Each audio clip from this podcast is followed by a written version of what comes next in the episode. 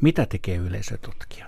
No yleisötutkija tutkii, tutkii sitä, miten Ylellä ja meidän ohjelmilla menee.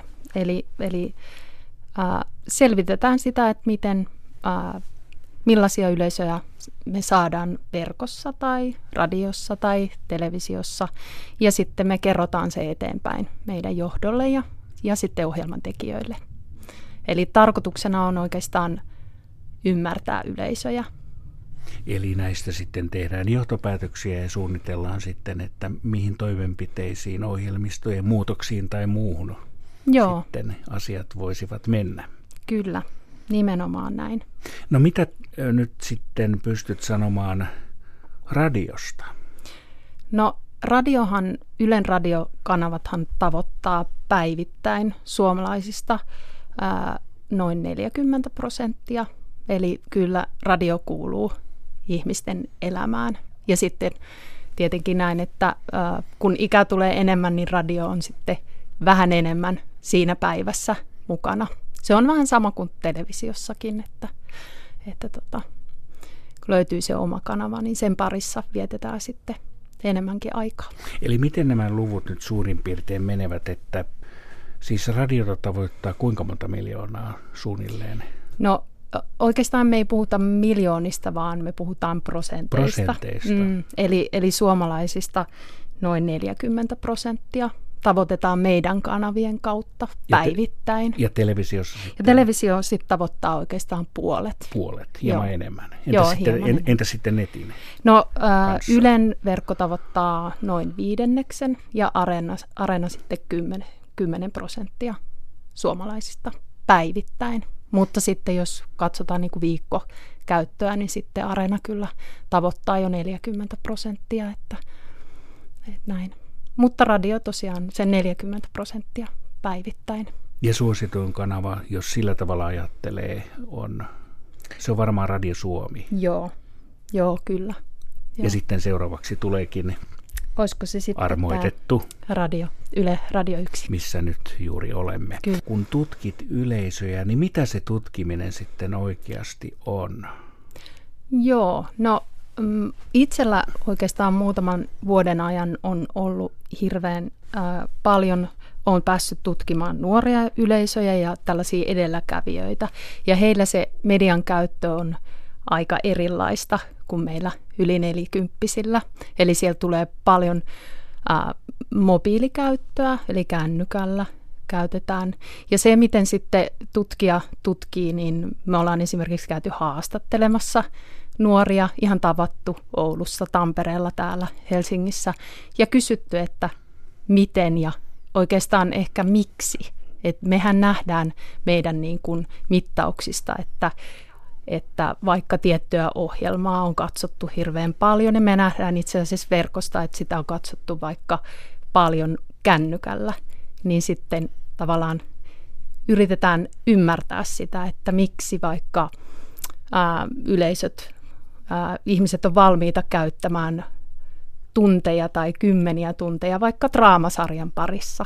Mikä siinä kiehtoo? Onko se se, että pääsee toiseen maailmaan vai onko se ihan viihtyminen tai jos sitten haastattelee vähän, vähän vanhempia, eli toisia viisikymppisiä tai alle, niin sellainen niin kuin tietty pako siitä arjesta ja ehkä sellaisesta arjen hektisyydestä, niin, niin joku draamasarja on niin kuin paras mahdollinen lääke sitten siihen. Eli se ei ole pelkästään sitten määrätutkimusta, määrä, yleisömäärien tutkimista, vaan myös laatu Joo, joo ju, just näin. Eli, eli meillä on, on tapana niin, että meil, meillä on nämä isot määrälliset, mistä me saadaan niitä tuhansia tai jopa miljoonia. Mutta sitten, jotta me päästäisiin sinne ymmärtämään niitä syitä, niin sitten kannattaa kysyä ihmisiltä ihan itseltään ja vaikka sitten haastatella heitä tai, tai sitten näin. Eli, eli tota, se on se sinne syiden taakse pääseminen ja sen niin kuin ymmärtäminen, että miksi. Miksi jotkut, jotkut sarjat kiehtoo ja miksi sitten jotkut jää löytymättä ja eivät saa isoja katselijamääriä. Täällä on kuuluttajavieraana nyt yleisötutkija Anne Hyvärilä ja seuraavaksi sitten uteliaisuus oikein tässä herää, että miten sitten Ylellä menee?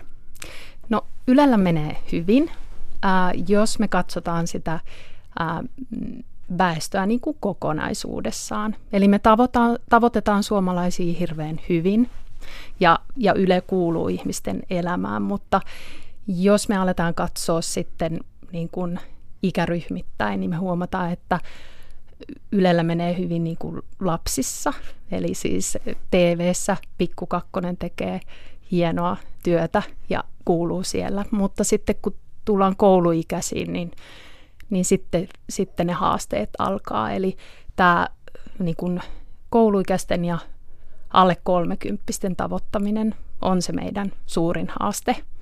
Ja siellä on tietenkin tämä kansainvälinen kilpailu. Siellä on Netflixit, jotka, Netflix, joka tuo, tuo kovia laatusarjoja, mutta sitten siellä on myös YouTube, josta, josta niin kuin nuorempi ja koululaisetkin on oppineet lähtemään niin kuin hakemaan sisältöjä.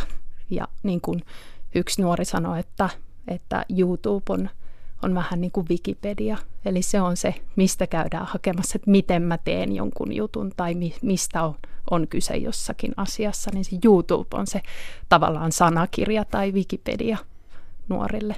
Eli se on iso haaste, että miten me saadaan meidän ohjelmilla niin kuin kiinni nämä nuoret. Eli sekö se on tämä vedenjakaja 30, se on tämä nuori yleisö määritelmä? Joo, Joo, kyllä se, kyllä, kyllä se näin on. Et sitten kun tulee ikää semmoinen 40, niin sitten, sitten yleisradiolla menee taas paremmin. Eli, eli toki meillä on ä, tiettyjä juuri niin kuin draamasarjoja, jotka kerää valtavat yleisöt ihan areenan puolella ja televisiossa. Ja sitten tietenkin kaikki isot urheilutapahtumat, mitkä sitten niin kuin herättää tunteita ja luo sitä yhteen kuuluvaisuuden tunnetta. Ja ne silloin aina huomataan meidän mittareista, että silloin tavoitetaan esimerkiksi nuoria miehiä paremmin, kun heille on sitä just juuri heille sopivaa sisältöä tarjolla. Menikö radiolla sitten sitä paremmin, mitä vanhemmasta yleisöstä puhutaan? No vähän se niin on. No onko sitten median käyttö muuttunut paljonkin? Osaatko sanoa parinkymmenen vuoden säteellä esimerkiksi? No onhan se muuttunut. Nimenomaan ää, äly, tai siis kännyköiden tulo on muut, muuttanut se, että, että lähes kaikilla on se ää, älykännykkä mukana ja sieltä se pääsy on se sitten vaikka uutisiin, erilaisiin verkkosivuille, että ihmisillä tuntuu olevan niin kuin hirveän iso tarve täyttää kaikki pienet hetket. Ja jos tuolla nyt menee kaupungille liikkumaan, niin, ää, niin siellä näkee, miten se, se kännykkä on siinä kädessä aika monella. Eli on se muuttunut ihan todella paljon. Ja kaikki uudet laitteet, ää, paitsi, paitsi kännykkä, ää, tabletti, kaikki tällaiset, jotka muuttaa sitä. Ja ihan älytelevisio niin tietokoneiden kautta ihmiset katsoo sisältöjä ja näin. Että ja jälkikäteen voidaan niin. seurata ohjelmia. Joo, ja se on iso muutos. Eli Areenassakin nykyään toivotaan, että saadaan sinne kaikki sisällöt jälkikäteen katsottuna tai sitten etukäteen katsottuna. Eli juuri se, miten, miten vaikka Netflix tarjoaa sisältönsä niin kuin kokonaisia kausia katsottavaksi, niin yhtä lailla – siellä areenassa on hienoa, kun sieltä pääsee katsoa vaikka nyt sykkeen kauden kokonaisuudessaan etukäteen tai juuri sillä, sillä äm, tahdilla, mitä itse haluaa, ettei tarvitse odottaa kokonaista viikkoa seuraavaa jaksoa, jos ei halua. Mutta on ihmisiä, joille se kerran viikossa sopii hirvittävän hyvin.